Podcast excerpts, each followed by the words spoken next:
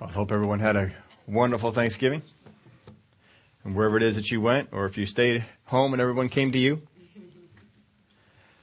We're going to be over in the book of Second Kings, chapter 3. There was a story that was told about Bishop Lindsey Davis.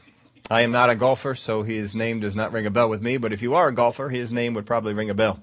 He apparently won the green jacket over in Augusta during one of the times they uh, had that.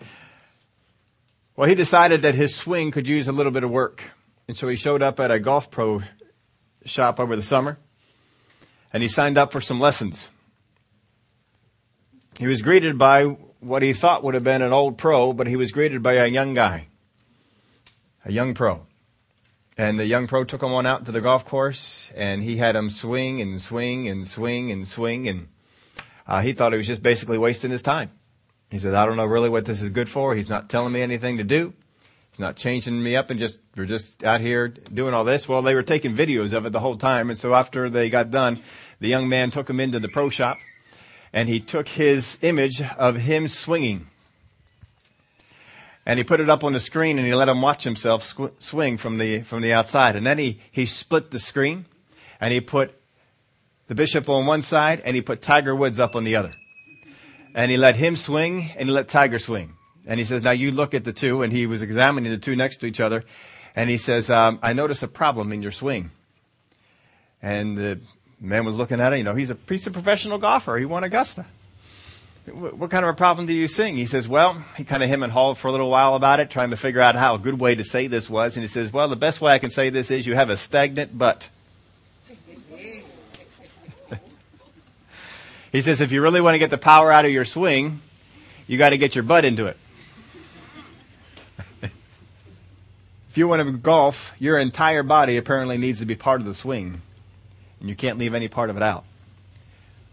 When we're going to walk with God, all of us needs to be in it. And God will sometimes come alongside us and tell us, wouldn't it be great if up on the split screen we could have us in our walk and Jesus Christ in His? And split screen and say, all right, here's what Jesus did, here's what you're doing. Now try that this way. Oh, that would make it so much easier, wouldn't it? Well, we don't quite have it that way, but we do have the helper who comes alongside of us and gives us wisdom when we need it. There are three types of wisdom we talked about. There is godly wisdom, which is infallible. There is devilish wisdom, which is immoral and there is man's wisdom which is inadequate. Everybody remember the box? We talked about it last week that when we receive the box of wisdom, it generally comes like this. It's not labeled. We have to recognize that it is wisdom. But I was thinking about this box here this week, and I was, in light of these, these types of wisdom, that there is a devilish type of wisdom, there is a godly kind of wisdom, and there is a man kind of wisdom. We said that wisdom contains, everybody remember what it contains? Understanding. I lose my table this week, so. Understanding contains discernment. True wisdom contains both understanding and discernment. This is what true wisdom has. Any other wisdom that would be, we would come by is empty.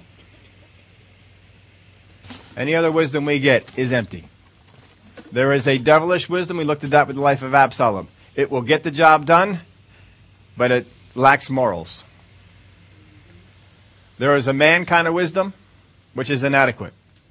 Neither of these contain discernment, the ability to understand what's important, or understanding the ability to know how things work.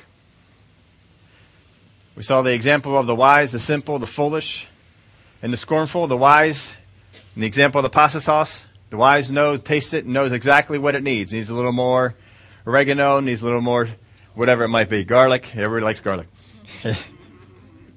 garlic is a good thing. I don't know if you, you, you know this, but I give garlic to my fish.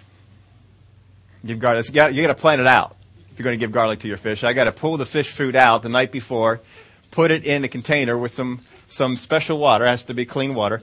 And then I got to pour this garlic solution into the fish food.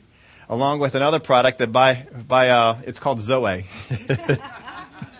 we put a few, uh, few drops of that in there and we soak it overnight. And when I put it in, I can smell the garlic. But it actually helps them. It, uh, it does the same thing it does for you. It boosts your immune system.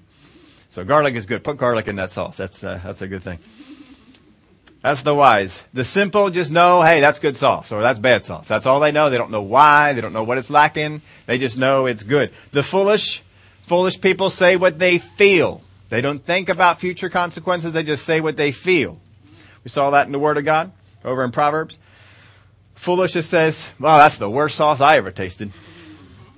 That's the foolish person. And the scornful, well, if you made it, there's no way it could be good. They got something about them in the scornful area.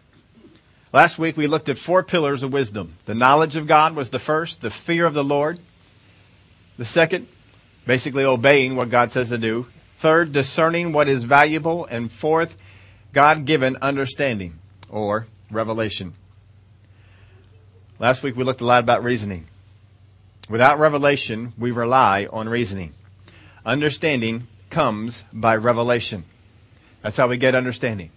Understanding comes by revelation. Revelation comes by the Spirit to our spirit by uh, by bringing light to the Word that we know. You got to study the Word. You got to have Word in there that you know, and then the Spirit of God will come and bring understanding to that Word that you know. You're mulling over that Word. Father God, what does this Word mean? What is this? And you're mulling over it. You're mulling over it. You're not reasoning that with your mind. You're mulling over it, letting God speak to your spirit. The enemy then comes to steal the word that was sown. Saw that in the, in the parable. And confuse the revelation we have through reasonings. He's going to try and bring reasonings in to confuse the revelation. When God gives you revelation, you instantly understand the thing at hand. Instantly you have understanding of it. That's revelation. Whenever revelation comes, whether it's 3 a.m. in the morning, whether it's when you're driving down the road, whether it's whether you're busy doing something. When revelation comes, go and write it down. Because you will understand it while you're in that realm of the spirit for the instant. When you get out of it, you will be devoid of the understanding. If you did not write it down, you won't get it back. And don't go crying to God. God says, if you called it valuable, you would have stopped. You decided to drive into your place you were going was more important than the revelation I was giving you. When revelation comes, it can save you weeks. Take the time. When he speaks, write it down. It is imperative. I want to take a look at a passage of scripture. We did look at this last year, but we're going to look at it again. It's actually a little bit more than a year ago. It is just a, a wonderful uh, story. We're looking at a little different aspect than we did last year. But in 2 Kings chapter 3, now Jehoram, Jehoram, the son of Ahab, became king over Israel at Samaria in the 18th year of Jehoshaphat, king of Judah, and he reigned 12 years. And he did evil in the sight of the Lord, but not like his father and mother, for he put away the sacred pillar of Baal that his father had made. Y'all know Ahab was a bad guy. Nevertheless, he persisted in the sins of Jeroboam, the son of Nebat, who had made Israel sin. He did not depart from them. Now the sins of Jeroboam was perverting the worship of Jehovah. They still worship Jehovah, but they perverted it. They worshiped God in their own way, not the way that he said. Now Mesha, remember they set up their own places of worship? They set up their own altars. You don't have to go to Jerusalem anymore. They set up their own feast days. They don't have to do the ones that the Bible told them about anymore. Now Mesha, king of Moab, was a sheep breeder, and he regularly paid the king of Israel 100,000 lambs and the wool of 100,000 rams. And it happened when Ahab died that the king of Moab rebelled against the king of Israel. So King Jehoram went out of Samaria at the time and mustered all Israel. Then he went and sent to Jehoshaphat, king of Judah, saying, The king of Moab has rebelled against me. Will you go with me to fight against Moab? And he said, I will go up. I am as you are, my people as your people, my horses as your horses. We have looked at Jehoshaphat before, and Jehoshaphat did a lot of good things, but his associations were not very good. Be careful of associations. Remember, as we've been going through this series, the enemy tries to break associations that are helping you by stirring up strife, by causing dis- discontent, by sowing things in your heart that shouldn't be there. Getting you to meditate on things that shouldn't be there. We saw a lot of people in the Bible that when they became associated with certain ones, they grew and became prominent. When they separated that, they went into a wrong way. Most, uh, most uh, recently, we looked at um, uh, Ahithophel. He was nobody until he associated himself with David. Then he became, like they said of him, if you sought his counsel, it was like talking with God. As soon as he left the association with, with David, he spoke out of his mouth wisdom that came from the devil. It lacked morals. Got the job done, but it lacked morals. Do be careful of the associations. Keep God associations in your life. They are imperative. You have to maintain them. There are some things that come up, and sometimes they try. Uh, the enemy comes and tries to tear them down, and you'll get mad, and you'll want to separate. Don't do it. There's people in the Bible that, that did that. We looked also at Abraham. Remember the association Abraham had with Lot? And when Lot was associated with Abraham, what happened with Lot? Prospered. What happened when Lot separated? Lost everything. Be careful. Those associations are incredibly important. The devil knows it and will try and cut them off. So Jehoshaphat is one who has a problem with this uh, association. He uh, he shouldn't be here. But of course, if you remember, we got into this last year. We talked about the marriage that he had. He took his daughter, married her over to the king of Israel's son, and and they're kind of joined now. And that was a bad thing to do. So Moab has rebelled, and if you wonder why Judah would get involved with Israel's battle, it's simply because a weakened Moab benefits Judah as much as it does Israel. So they joined in. Then he said, which way shall we go up? Because there's two ways they could go. They could go straight over the Jordan River, or they could go around and go up through the, uh, go down the south and come up through the way of Edom. And he answered, by way of the wilderness of Edom. Now by doing this, Edom was a servant of Israel, and they could pick up more forces. And they actually do. They pick up the king of, of Edom and his forces, and they go in as three kings. So the king of Israel went up with the king of Judah and the king of Edom, and they marched on that roundabout route seven days. And there was no water for the army, nor for the animals that followed them. So apparently they made the, the plan to take them, if you're going to go on a long journey with a bunch of guys, you better bring some food. And we're not talking vegetables. If you're going to go on a journey with a bunch of guys, they want meat. No different than today. They want meat. So you got to bring some meat. So that's stuff that's uh, walking behind. And meat has to drink water. Because you got to keep it alive. Because there was no refrigeration. So you got to keep it alive. So when you're ready to eat it, you kill it and eat it and so forth. So there's no water. They went a long roundabout way and they didn't plan on bringing enough water. Didn't sound like they thought this thing through all the way. So they say, which way should we go up? Well, first off, they asked each other. Which way you think we ought to go up? Well, I don't know. Which way you think we ought to go up? I don't know. Everybody go down south. All right, let's go down south. They picked a way that was low on resources. And they didn't plan to overcome the problems. Now you can pick a way to go about something that is low on resources as long as you plan to overcome the lack of resources. You got to bring enough water. You got to bring enough uh, substance. You got to bring enough uh, things to, to, to overcome the problem. Because uh, fighting men fight better when there's water. They just do better that way. So after a seven day journey, they were out of water. I don't know. I've know of uh, people that have gone on longer journeys in the Bible and they didn't run out of water. Maybe they had water along the way, but uh, it seems like these guys really didn't plan it out. Verse 10, And the king of Israel said, Alas, for the Lord has called these three kings together to deliver them into the hand of Moab. Anybody, did we miss the part where they sought after God? Must have, hadn't? I only saw them asking each other, what do you think we ought to do? Which way do you think we ought to go? I didn't see them ask God, God, should we go out and fight this battle? I didn't hear them say anything like that. They said, for the Lord has called them. Well, first off, God didn't commission them. Did he? Did God say, go on down there and do that? God didn't advise them. Hey, take this way, go this way. And God didn't direct them.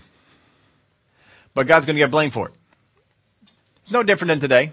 Many times Christians will make a decision, they'll go in a certain direction, they'll do a certain thing, it doesn't work out, and what do they do? Well, God, you brought us here to deliver us into the hand of the land of Moab. No, he didn't. Didn't call you to be here at all. But Jehoshaphat said, Is there no prophet of the Lord here, that we may inquire of the Lord by him? He's asked this before, hasn't he? So one of the servants of the king of Israel answered and said, Elisha, the son of Shaphat, is here, who poured water on the hands of Elijah.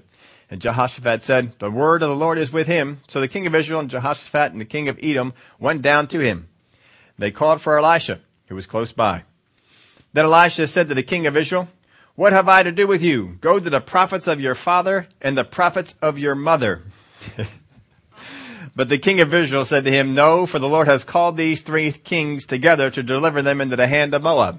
Just because you believe something strongly doesn't mean that you believe what is right.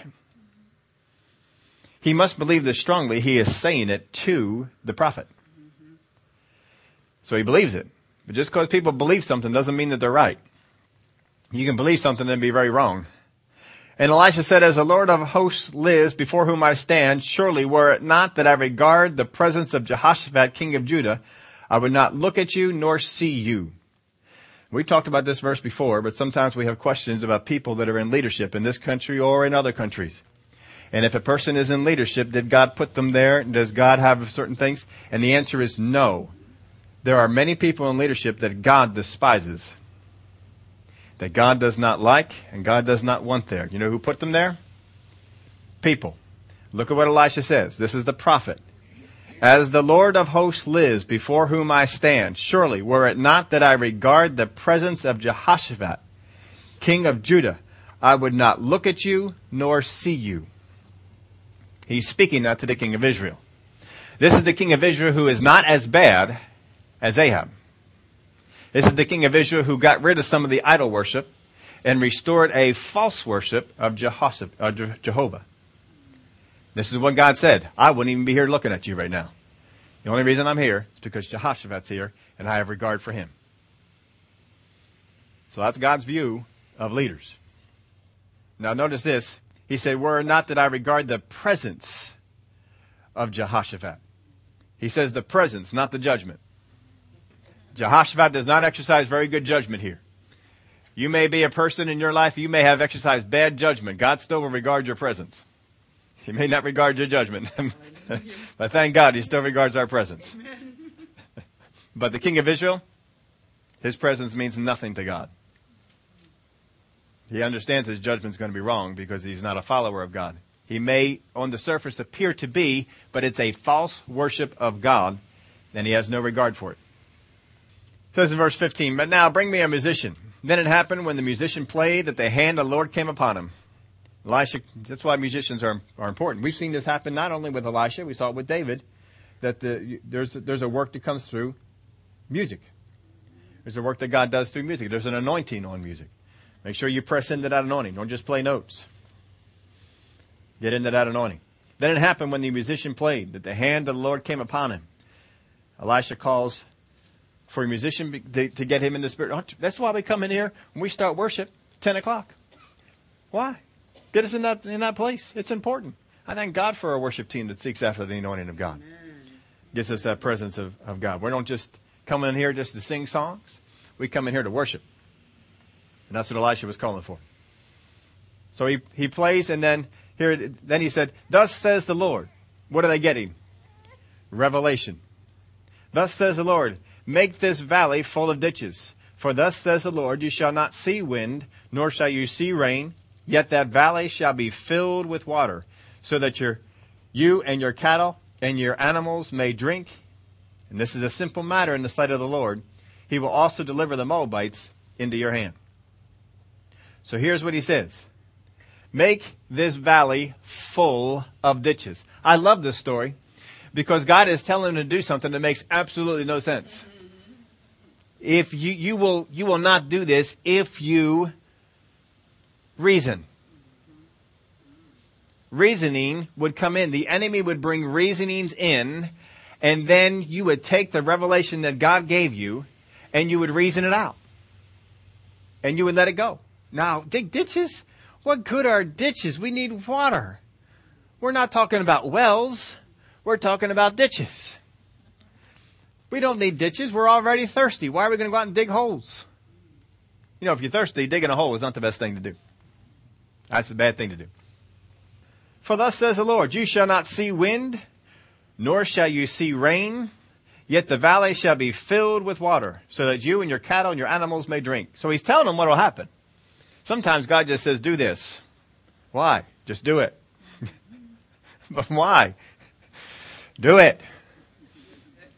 If you've ever raised a, a, a, toddler, two, three years old, the most thing, most common thing out of their mouth is? Why? why? Whatever it is you tell them to do, why? And if you tell them why, they'll say, why? And if you tell them why again, they'll say, until finally you get to the point that you say what? Because I said so. right? You're tired of answering why. I want obedience out of this. We sometimes do the same thing with God. We ask why and until he gives us a valid reason, we're not ready to do it. Well, you shall see wind, you shall not see wind, you shall not see rain, yet this valley shall be filled with water, so that you and your cattle and your animals may drink. And this is a simple matter in the sight of the Lord. He will also deliver the Moabites into your hand. So not only are you going to get water, but if you do this, the Moabites will be delivered to you. Also, you shall attack every fortified city and every choice city, and shall cut down every good tree, and stop up every spring of water, and ruin every good piece of land with stones. Now it happened in the morning, when the grain offering was offered, that suddenly water came by way of Edom, and the land was filled with water. If you want to do a little look up on something, you can look this up. This is a natural phenomenon that happens. It doesn't happen all the time. But rain north of them would come on down, would fill up the, the, the area, and the water would just flow on down like a flash flood, and it would come by here. It filled up the ditches, and the rest of the water kept on going. What was in the ditches stayed there. They can come in there and, and drink. Now it happened in the morning.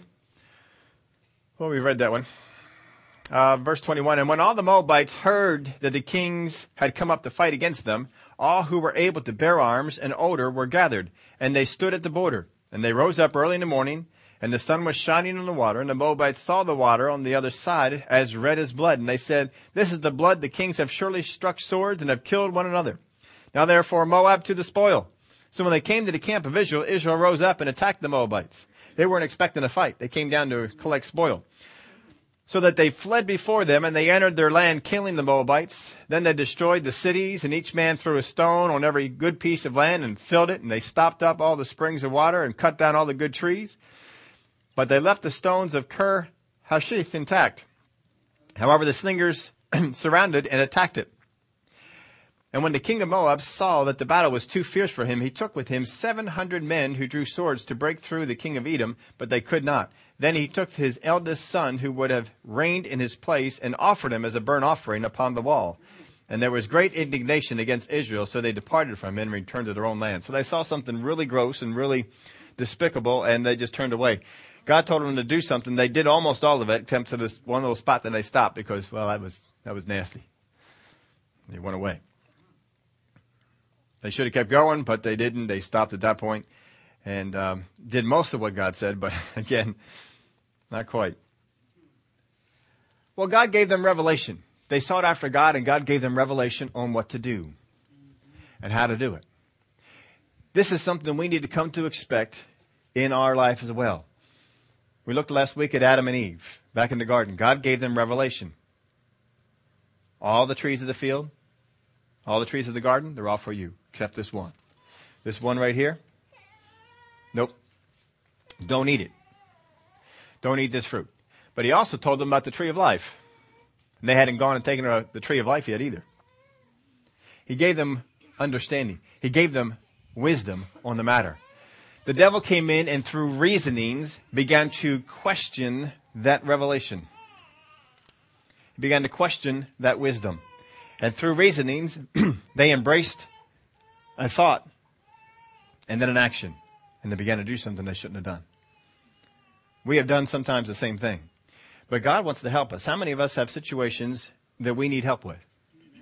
Life situations, financial situations, health situations, relationship situations, personal situations, work situations. We have situations that are not quite going the way we want them to go. And we need some help. And God wants to give us some help. He wants to give us some revelation on it.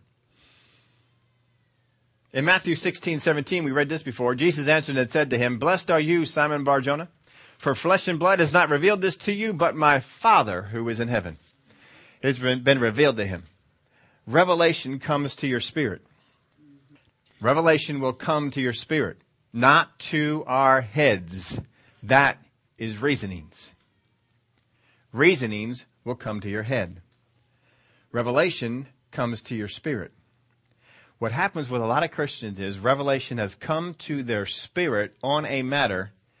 They feed it to their head and the reasonings corrupt it. And they end up doing something different. Here's a story for you. Saul goes off to battle with a, with an instruction from God.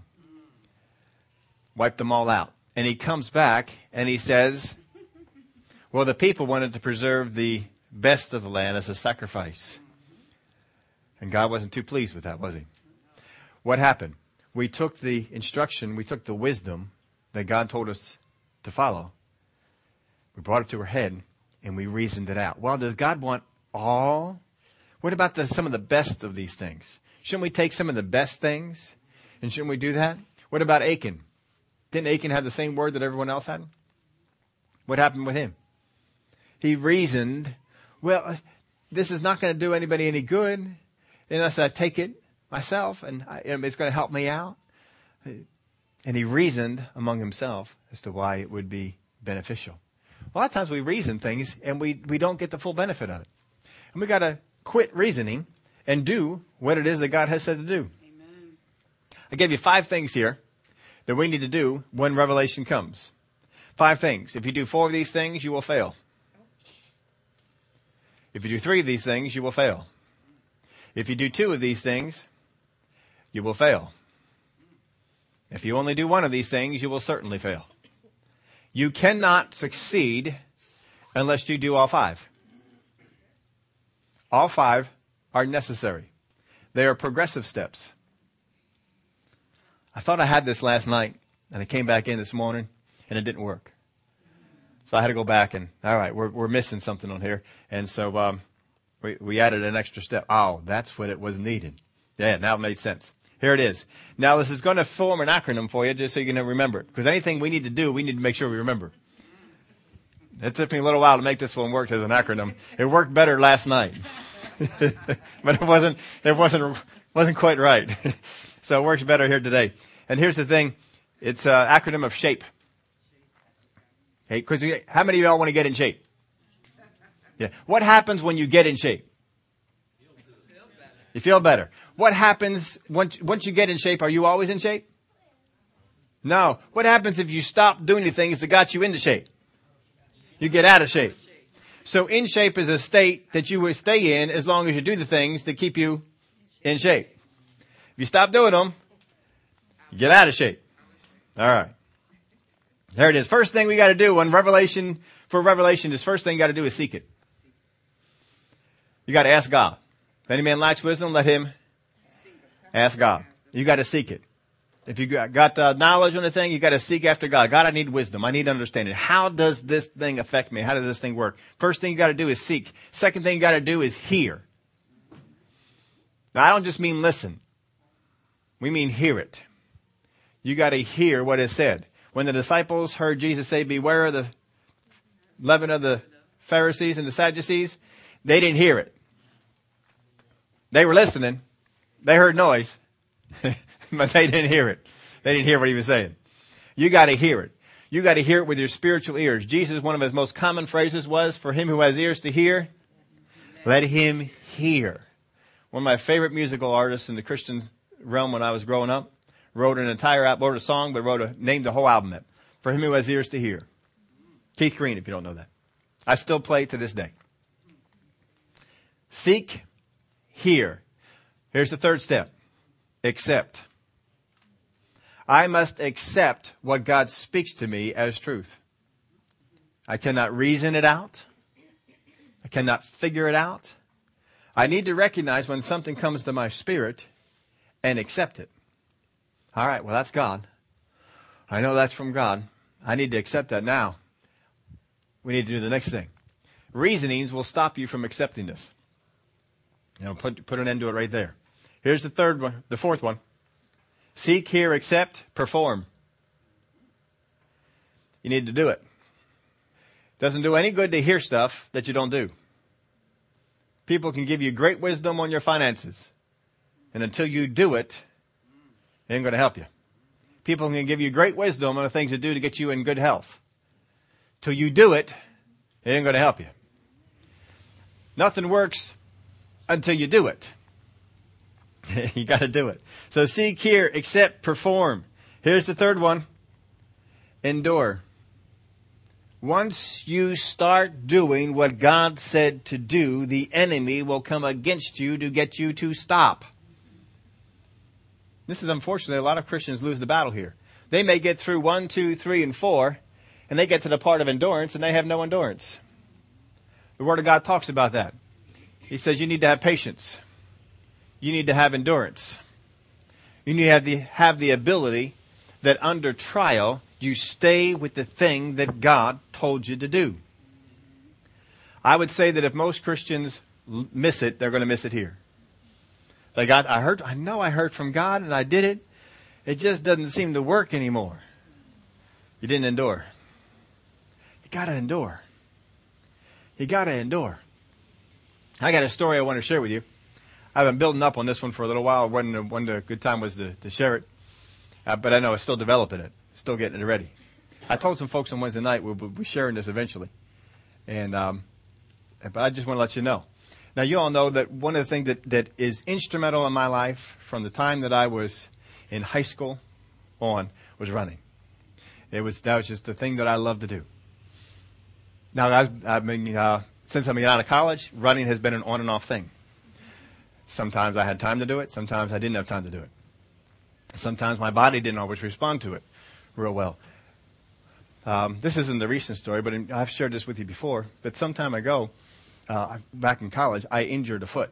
They told me the only way to fix it was to break them. I'd have to break both feet. They said you'll be in a cast for six months. I didn't like that. They said there is another way to go, and we can put you in orthotics. You just have to wear orthotics the rest of your life. That sounded easier. So I got a pair of orthotics. I still wear them today. I have orthotics on. But the problem was that the problem with the feet got worse. It got so bad I, I couldn't go barefoot. Now that impacted me because what my favorite place in the world outside of here, you know my favorite place in the world is? Ocean City, New Jersey. And when you go down to Ocean City, New Jersey, you go out on the beach, you don't wear shoes.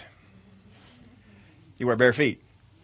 And my time was limited how long I could bear, wear, uh, be on bare feet out in the, in there. But, uh, we took the family out on a vacation one time and I didn't realize this was a problem. And we went out to, uh, the parks down in Florida. We stayed with, uh, my, my wife's grandparents and then we drove on over to the parks and we stayed there. I found out that the problem had gotten so bad I couldn't stand for long periods of time. Found that out because we stood in line for long periods of time you know, you're in line for an hour, you're in line for an hour. I mean, it hurt so bad. Oh, did it hurt. That I eventually had to just say, look, you got to leave me alone. Go out there and do what you want to do. Just let me sit here. And we went through and we survived the vacation. I came on back and I just was shocked. I can't, I cannot stand for long periods of time. And so we decided to go on back. I'm not sure why. We decided to go on back another year. Everybody wanted to go, but they weren't down there anymore. And so we stayed at this uh, time resort. I don't know how, I forget how it is. We, we got the, the time resort, the, the, the, the, thing. But, you know, it's a much nicer place than just staying at a hotel. And they had a nice big uh, facility there and basketball courts and tennis courts and all sorts of stuff. So we went on over there. And I, before we left, I told them all, I says, look, I know what will happen to me standing in line. So you just have to, we'll go as long as you give me the freedom that when I say I'm done, you let me sit down on a park bench somewhere and leave me alone until the day is over. And just let me sit there. Don't feel bad about me sitting there. Just let me sit there. And so it, it didn't take till sometimes 10, 10.30. I was sitting down because I couldn't stand. I couldn't walk anymore. Could not walk. It was so bad. So we came on back to the uh, hotel this particular time, and I saw a bunch of young guys, younger than me, out on the basketball court playing basketball. And I just got this thing on the inside of me. Go out there and play some basketball. I said, Dear Lord, I can't even walk. I got to save myself up for tomorrow to try and stand for as long as I can. Go out there and play basketball. Go out there and play basketball. So I went out there and played some basketball. After playing basketball for a while, I did remarkably better. My wife even said, How is it that you can't stand in line but you can play basketball? I said, I do not know. Because it looked like you're faking it. You know, all right, you got, you got a feet to do that, but you don't have feet to do that. well, revelation came to me that it actually helped to run. That's, that's a neat revelation. It actually helped to run. And so we, I, I learned that. And so I found out, all right, well, if I'm starting having problems, well, I just need to go out there and run some more. And sure enough, I go out there and run and start to, to level it all out and take care of it. I mean, it, it's like a, a, an overweight person. The cure is eating. It's just like that. I mean, it's just like do something that you love. Go out there and run. So we did that. Another time that uh, we were down in Oklahoma, I think one year, because I was having a hard time with shoes. Only certain shoes could I wear. And I having a real hard time with shoes. And up in my spirit came, go out there and, and, and get yourself some of those boots. And I, I brushed it off. Didn't do it. Well, the only place you go, you don't buy boots up here. They don't sell boots up here. Not real ones. Fake ones. They don't sell real ones. So I didn't, uh, I didn't do it. The next year we went on out there and it came up in my spirit again. I shared it with my wife that time and she said, well, let's go. So she went out, the whole family went out and we spent, how long was it? Hour and a half? Two hours? It was long. I said, dear Lord, I cannot find a pair of boots that work. I, I knew this came up in my spirit, but it wasn't working. We kept it out there. I tried, you don't know how many, at least 30. At least 30? Maybe more? We're looking around, we'll try this one. Oh, this one doesn't work. But we came upon finally one. My feet were so sore from trying on the boots. But finally we came to one. I said, holy cow. I can walk in this and not be mindful of what's going on with my feet. And so I put the, uh, put it on. We walked out with them. To this day, I still have the same, not the same pair. Have, this is my third pair of, of them. Um, I don't know how long ago that was. It had to be at least a dozen years ago or something like that. And um, every couple of years we swap out and get a new pair, get the uh, get the same exact ones. I even called them up one time. I says, I don't know what it is about these boots. And they say, well, we measured the heel, we measured the, the we don't know, but this one works. You let me know if you're going to get rid of this boot. I'll buy an extra one. But fortunately, you can repair them and so forth. But anyway, we kind I kind of got out of uh, having the time for running and was playing hockey most of the time. And hockey seemed to help, but it was only once a week. And um, but I, I so I tried to run some more, and my knee kept bothering me. Every time I go out and run, it wasn't my foot that was keeping me. My knee kept acting up, having some trouble. And so I wasn't doing it. Well, one time uh, over the summer, Christian and I, we went out on a, on a bunk bed delivery. And we uh, delivered this bed. And on the way home, we were talking about it, and he was talking to me about running, that he was running more. And uh, he just, he didn't tell me how much he was running. But uh, he said, well, you know, I've, uh, last time I ran, I, I ran three times around the park. I'm thinking it's the park that we go up and we do intervals on. Three times around that park is a mile and a half.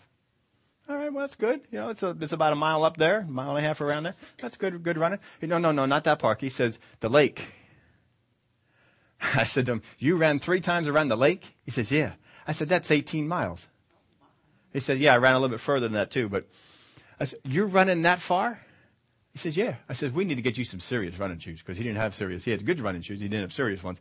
I said, so we, uh, on the way home, we actually stopped by the running store. My favorite running store. These guys know what they're doing. We sat him on down there and we had him, uh, they, they uh, showed him a couple of pairs and, uh, we, we got him fixed up with some, some good running shoes that he said, wow, these guys really make a difference and he's out there. I mean, he was running some miles. He needs some running shoes. So he's got some, uh, some good ones. And, uh, but at that time, he wasn't quite ready to get them because he had a coupon to get one over at, uh, Sports Authority. But they spent a lot of time with us and I didn't want to just walk out of there and not buy anything but I'm not running. Not this time. I'm just playing hockey. So I asked him, I says, look, I said, I'd, I'd like to be able to run again. Every time I start, my knee gives me trouble. And um, I said, is there anything that you know I can do with that? Is there uh, maybe a better shoe or something like that? Well, we didn't, the shoes had gotten better. Of course, they're always getting better. But they said, try this strap out. And so they gave me this strap. And I, I said, all right, I'll try that out. And so I bought a pair of shoes from them to go out there and, and try and run with and put this, this strap on. And I went out and run. And wow, that made a difference. And so I ran some more. Now I eased into it. I did it about three, four more times a week I was running. And, you know, for a week or two. And then the next week I was five or six times a week. For four or five times a week I was running. And then I did that for a couple of weeks. And then I was five or six times a week. And then I got to the point where I was almost six days a week running. And I started out kind of small. I just was running four miles at a time. And uh, I've increased it quite a bit since then. So I'm running a lot more miles per, per week. Still not running what I did in cross country, but I'm happy. And um, kept kept on running, and this thing just seemed to, to make it stronger. And this came up in my spirit. He said, the more you use that knee, the stronger it's going to get. I said, really? Well, remember I told you before, after a Revelation on something like that came up, I was directed to an article. I was directed to an article, not more than a week or two afterwards, um, uh, a running magazine that most people won't won't look at or, or see, but they did this uh, article on the thing. They said uh, your body actually shuts down sending nutrients to joints you no longer use. I said, "Wow, that's like what I heard in my spirit the other day. That the more I use it, the better it is." He says the more that you put a demand on it, the more your body sends nutrients, fluids, and things like that to get the, the joint going. And you can actually take a bad joint and get it strong again simply by using it. He says, but you have to be careful. If you do it too fast, you put too much stress on before the lubricants, before all the stuff is built up, and, and you'll hurt it. You have to be smart. And then I understood a little bit more about the junk miles, the, the bad miles. So this came up in my spirit. Now I was out there running. Sometimes I'll tell you what. Sometimes I run. I went, there's one day I, I went out and run, and I was three quarters of a mile into the run. That's not far. Just three quarters of a mile into the run, and my knee hurt like oh it it hurt so bad. I said it was moving around on me. It was doing stuff, and I, I, I may have to just turn around and go back. But this is the phrase that I've used many times, and you ought to use it as well.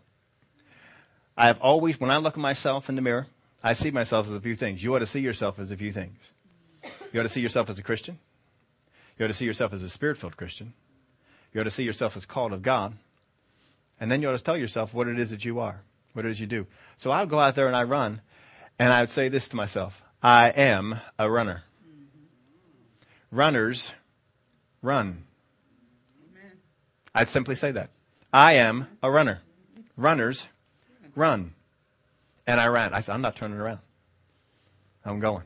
Endurance. You must endure. You must endure. So I kept on going. Finished the thing out without a problem at all. Kept on going. Now here's a, a real fun one. I got out o- Ocean City, my favorite place in the world. And I like to run on the boardwalk whenever I have to bid delivery out there. So I was all strapped in, ready to go. I was ready. To, I was finishing up the last bunk bed stop. I get to go out to Ocean City and run on the boardwalk and the beach. Oh, this is good. I'm looking forward to it. So I'm driving the truck on over. All of a sudden, I'm doing my inventory. You know, I brought my shoes, I brought my shorts, I brought all the different stuff. I didn't bring the strap. So I looked up on my phone and I found a running store. Oh, they'll have the strap. Running store is closed. It is gone. They didn't move. They are gone. All right. Well, there's another running store. There was one down in Ocean City. So I drive in Ocean City. I find a parking place. I get on over to the, to the guy. Oh, we don't have those. He said, but there's a pharmacy down the road. They might have it. So I went over to the pharmacy. Well, they didn't have exactly the same one. They had one that was similar. I strapped that on and I went. It was different though. I got all the way out, as far out as I was going to go. And it wasn't quite working right. I took it off to try and adjust it. And oh, man, that thing just, it felt like it swelled up. It felt like, the, I wonder if I can even make it home. Strapped it back on again and got to going. Well, the, the knee has gotten strong enough now. I've actually done some runs without it. It, but you gotta, you gotta listen to what God says. Now here's the thing. You all have certain issues. You have certain things that you want to do. And what we want to do is we just want to come in and have hands laid on us and go on home. And have no responsibility on the thing. Right? That's, that's the way we just you know, do your thing and I'm going home. That's not always the thing. 1 Timothy 5 verse 23. Paul writing to Timothy. No longer drink only water, but use a little wine for your stomach's sake and your frequent infirmities. Weaknesses is what he's saying. He was telling them there's a natural cure for what it is that you go through. Now do it. There's a natural cure for what it is that you go through. You don't have to battle what it is that you, that you battle. God has created your body to, to replenish itself and to fix itself. But here's the thing you've got to listen to what God is telling you to do. Not always are you going to want to do it. Not always is it going to be a cure like it is for me. Steve, go run. Glory to God. I'm ready. Because, you know, so I, I, I'm in the shop I'm standing, I'm looking forward. What kind of a run am I going to do today? Where am I going to go? Am I going to go fast? Am I going to go far? What am I going to do? And I just think about that the whole time. What time do I get to go? It's almost time. It's almost time. I get to go run. I get to go. I look forward to it, especially when it's hot. Not as much when it's cold, but especially when it's hot. But not always will God tell you things to do that you like. And when, I, when he told me about those boots, we had to endure. My family had to endure. and they weren't even getting any benefit out of it. It's just me. There, there was an endurance that was, that was there, that you had to stay with it. When God gives you a revelation on a thing, and you accept it as the revelation, and God has spoken to you, do this. Amen. You need to do it. Amen. You need not reason it out in your heart just to figure out, well, why shouldn't I do that? Mm-hmm. You need to do it. And if you do it for a week or two, uh, that's, that's not good. We started this. Went to a now. I looked it up. I think it was. Um, I think it was June.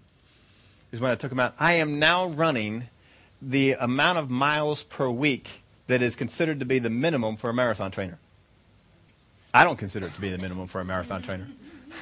but I was reading an article. Some guys were talking about if you're running this far per week, you that's that's good enough for a marathon. I said, I don't think so, but okay. What has God told you to do? You got to stick with it. When God has told you to do something, you've got to stay with it. How many of you have a physical problem that just keeps chronically being around? It just doesn't seem to go away. God will speak wisdom to you. Now, the word of God in James says, if any man lacks wisdom, let him ask of God. Who's God going to give the wisdom to? You. Do not ask someone else, will you seek God on me and get wisdom? No, you need to receive it. You need to seek it. You need to ask for it. You need to hear it. You need to accept it. You're the one who needs to put it into practice. It's not always going to be easy going. There are times it's going to be tough, but it's all right. You keep going. You got to learn to listen to your spirit. The development of your human spirit is essential to your life. You've got to develop it. You got to get ready. You got to begin to hear stuff. And the faster you can hear things, the better it is for you. So you may have, the Spirit of God may come up on the inside of you sometimes and say, stop drinking that. Because what did, what did, Brother Hagin would tell us a story. One time he would tell him, don't drink any more tea or coffee or something like that. And he liked tea. I don't remember if he liked coffee or not, but I think he did. Don't drink any more tea or coffee. And he, and he quit. He didn't ask why. Spirit, revelation came to him. Don't do it. And he quit doing it. Then a few weeks later, a month later, God said, go ahead, you can drink it again. Well, why was that? Why would God do that? Because God knows what's going on in your body. He made it. And if you listen to him, he will tell you some things to do. He'll tell you, he'll tell you some things to eat. You may not realize this, you know, all the stuff I, I talk about. There have been times during this training process of, of getting things going again, God has told me, eat salads. So you know what I did? I eat salads. yeah, I eat salads. I forget. I think it was during the uh, the time when my, my wife was up with my daughter almost all the week. God said, "Eat salads." So I ate salads. I went over to Wendy's. I got a salad. I went over to Subway or uh, with the the salad works. I got a salad. I ate salads. That's what God says to do. That's what you do. you, you listen. Now I'm not eating salads all the time right now. But if he tells me to do it again, I'll, I'll just eat salad. That's all right. You got to listen to what God says to do. Because God will come up and will just tell you, do this. Don't sit there and ask for why. Learn how to recognize the voice of God speaking to your spirit. He wants to help you get rid of headaches. He want to, wants to help you get rid of weight that you might want to get rid of. He wants to help you a, for a while I needed to gain weight. Now I just don't care. I just do whatever it is. It, it don't matter to me. I, I, think the last I weighed in, I was somewhere between 160, 163, something like that. Somewhere in, in, in that neck of the woods. It, it, doesn't make too much difference. But uh, for a while, I wanted to gain weight. I was trying. Oh, I tried hard to gain weight. My body did not want to gain it. Of course, my trainer just said, you need to cut back on your miles. At that time, I was running 70 miles a week.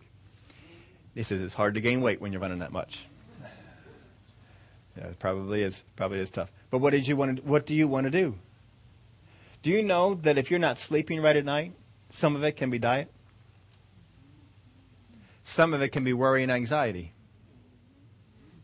Some of it can be your prayer life isn't up to par. Some of it is the music you're listening to, the books that you're reading, the news that you're addicted to. It can be all kinds of things. And your spirit, is, and while you're, while you're watching, reading, doing the thing, your spirit is telling you don't. Don't. You're not listening to it. Turned it off. You turn off that avenue from the spirit, it'll stop you from having the blessings. Now, there are some things that you're going through physically, and God wants you to overcome them. Uh, Pastor Bob, Pastor Bob Yandian told us a story one time he was out. I think he was on, he was out on vacation or he was out somewhere. Anyway, he was in a hospital, and um, he had to go to the hospital. He had a tumor, and um, God told him. He says, "Yes, you have a tumor. Go to the hospital. Have them operate on it." He says, "When they operate on it, they will find it's encapsulated. It'll take them an hour and a half, and you'll be uh, there'll be no no lingering effects afterwards." And so he said he was going under, and the uh, he was over at the City of Faith, I think the City of Faith was uh, functioning at that time, so they had a lot of Christian doctors there. And the doctors were telling him, he says, uh, "We're praying for you," and uh, he was still not under the anesthesia yet. He says, "No, I'm praying for you. You have the knife." and he says, "Well, it'll be about a two and a half hour surgery, and then we'll find out, you know, when we get in there, what the uh, tumor looks like." And uh, and Pastor Bob told him, says, "No, it'll be an hour and a half surgery. When you get in there, you will find it's encapsulated, and you'll get it all out." And they put him under. And when he came back, it was an hour and a half surgery. They found it all encapsulated, and they got it all out. He heard that in the spirit. You're going to hear some things in your spirit, some things to do. Brother Hagin, if you ever never read his healing story, pick up that book. I don't know if we have it here, but you can get it digitally now. Uh, I Believe in Visions. Fantastic book. If you never read Brother Hagin's book, I Believe in Visions, you ought to get that and read it. One of my favorite books he ever wrote. But he tells about his healing uh, how he learned. God spoke to his spirit all through that process to help him learn things. That's when he heard that part. When he said, God, I, I, I believe. You know I believe. You stood right here. I tell you, I have faith. And God told him down in his spirit. He says, You have faith as far as you know. That's a powerful statement. And yeah, we had to learn more. We had to, had to learn some stuff. But uh, God told him when he's on the on the bed, he, he realized, I'm healed. And then God came up in his spirit and says, Well, people don't stay in bed till 10 o'clock in the morning. He says, You're right. And he got up. it's a great story. I won't tell you any more of it. If you haven't read it yet, you ought, to, you ought to get that book and read it. It is fantastic. You need to learn how to listen to your spirit.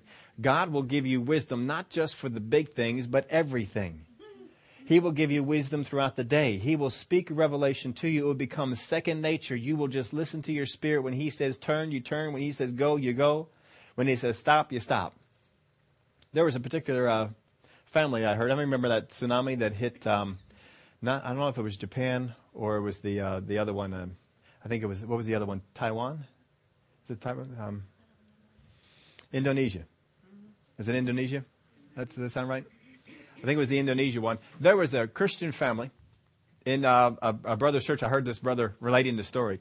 He was in the, the church, and he uh, he said they were due to be out on the island on Christmas vacationing. It was the Christmas, the one that came up on Christmas.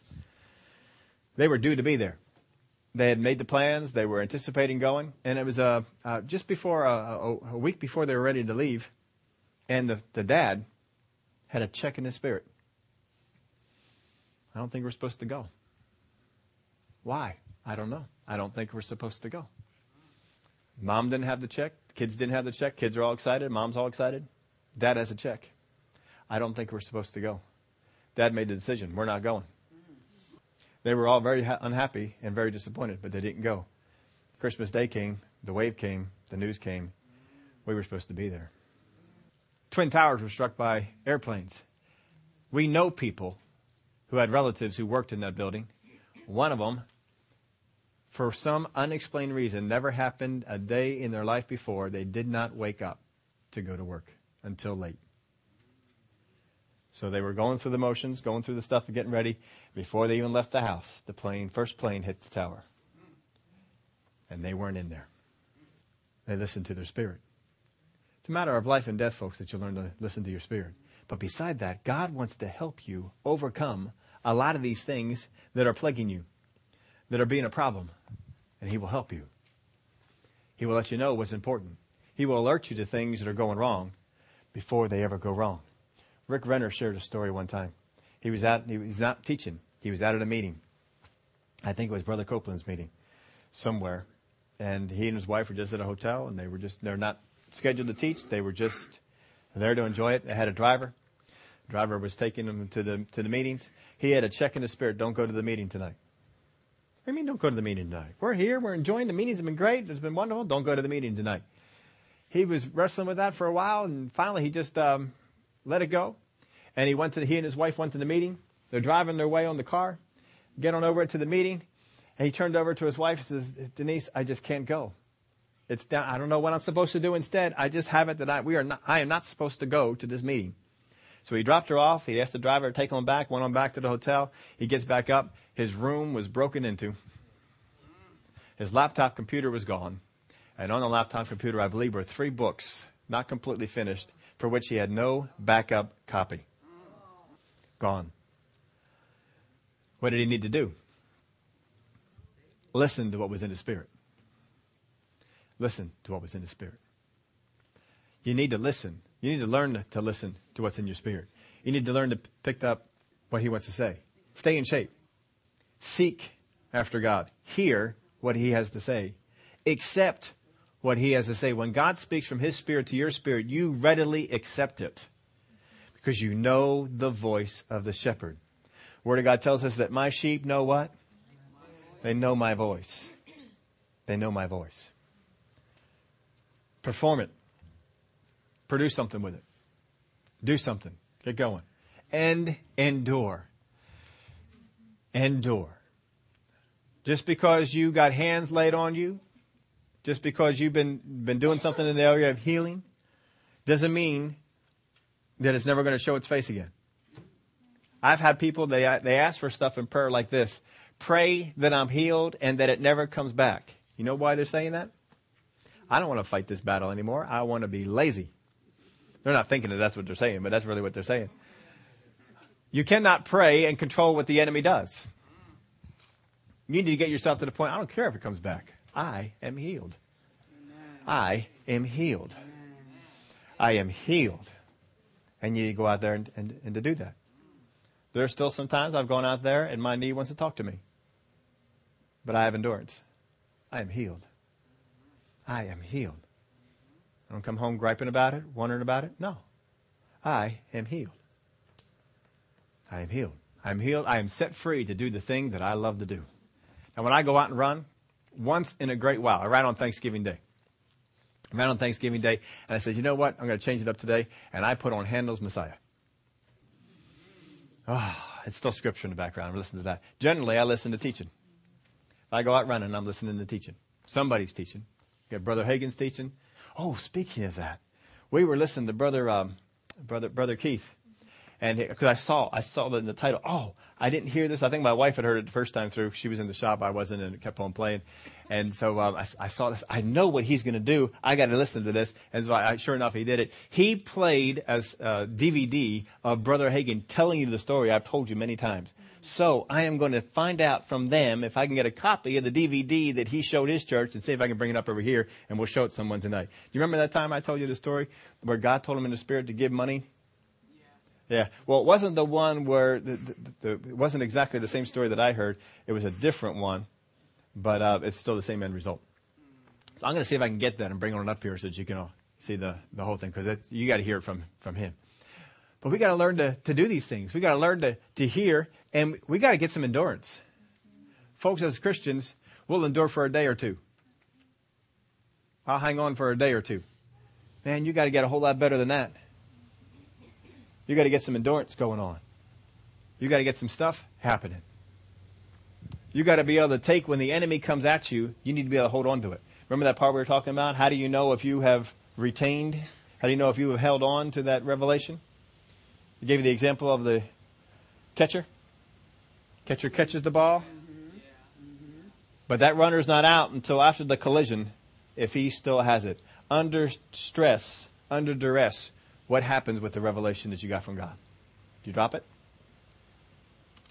If you drop it, you never had it. That's what, that's what it is in baseball. If you drop it, you never had it. You gotta hang on through the whole thing. God wants to help you with your physical things. He wants to help you with your spiritual development. He wants to help you with your relationships. He wants to help you in your work. He wants to get you promoted. He wants your business to do well. And he will tell you things. Now, here's the problem. Come in. God may tell you to do things you have already done. You want a verse on that? Jesus came up to the disciples. Cast your nets on the other side. What's Peter say? We've toiled all night. but at your word, we'll do it. Some of the hardest things to do is when God tells you to do the same thing you did before. But this time it'll work. How about Peter? We need tax money? Go out and go fishing. I've gone fishing many times. I've never found money in the mouth of a fish. Go out and go fishing. You'll catch a fish inside the fish's mouth. There'll be some money. You pay my tax and your tax. Sure enough, he did it. Sometimes God will tell us to do things that we just plain don't want to do. Go wash yourself in the River Jordan seven times. In that disgusting river? Come on, the rivers of Damascus are much nicer than the Jordan. And the servant says to him, If he had asked something hard of you, would you have done it? But he said something, wash and be clean. So he did it. He went ahead and did it, and what happened? He was clean. And we really got to get hold of this thing when people were lame and are told, get up, take up your bed, and walk, that out of their mouth does not come, but I can't. I'm telling you what, folks. You need to learn this. You need to get this down. If God gives you revelation, and tells you to do something, and your response is, I can't, the door closed. The door closed. You need to learn not to respond that way to God. Never tell God, I can't. If you learn the voice of God and God says, do this, guess what? I can. I can. Whatever God tells you to do, I can do that. Whatever it is your reasonings on the inside will say, I can't. I've tried. That's reasonings. Reasonings will strip the revelation of God from you. No, what you need to do is, I can. All right, God, you want me to do that? Go through the Bible. Every single person that God says, do something that you can't do, and they did it, 100% healed instantly. 100%. Instantly. Man with the withered hand, stretch, for, stretch forth your hand. I can't. he didn't say that, did he? No, he didn't. We need to change our response. We need to hear what the voice of God is telling us. And if, if nothing else, have the response of Jairus. When the news came about Jairus' daughter, don't bother the teacher anymore. Your daughter is dead. Jesus immediately said to him, Tell me what you feel. is that what he said? No. He didn't care what he felt. He didn't want him to say a thing. He says, Don't be afraid. Only believe. It's imperative how you respond. We could spend here, we could spend another hour going through the scriptures of people who responded instantly in a wrong way or a right way. There are people in the Bible who responded in a wrong way with the instant use of their mouth. And some of them just responded inadequately. Remember a guy who was told, take the arrows, bang them on the ground? And he banged them on the ground six times. And the prophet was mad. And he said, you should have, or three times. You should have banged it on the ground six or seven times. Then you would have had a, a complete defeat. Now you're only going to have three victories. And He was mad at his response. Your response when you hear the voice of God will change your life. It can change it for the better. It can change it for the worse. How do you respond when God speaks revelation to you? Don't reason it out. Don't feed it to your head and reason it. Brother Hagin told us this, and I have hung on to these words among with many others that he has told us. But the one thing, one of the things he said to us was, learn to instantly obey the voice of your spirit. They're powerful words. Not just to obey, instantly obey. Instantly. If God says it's time to pray now, that doesn't mean tonight. God says do this now, it's time to do it now. Whatever it is that God says, you do it. I'll tell you what, if you learn that, you won't struggle in life the way that you do. I mean, you've got a situation, life problem, relationship problem, work problem, health problem, something is going on you can use the wisdom of God for. Raise up your hand. God will speak to you on this. Amen. He's not trying to get you to wait weeks and weeks. Amen. Amen. We take weeks and weeks to hear. He's not into making you wait. We got to be ready to hear. To do it, you got to develop your spirit.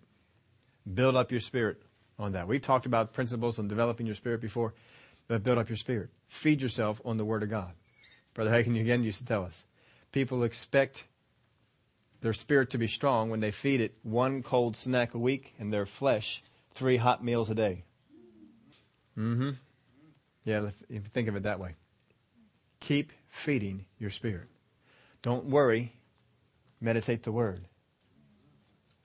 Listen for the voice of God. When He gives you revelation, stop what you're doing and write it down. Listen. He will tell you how to overcome whatever it is that you're facing. It's not always go and be healed. Sometimes there's something that you need to do. But his but healing is what he wants you to do. He knows your body. He knows how he programmed it.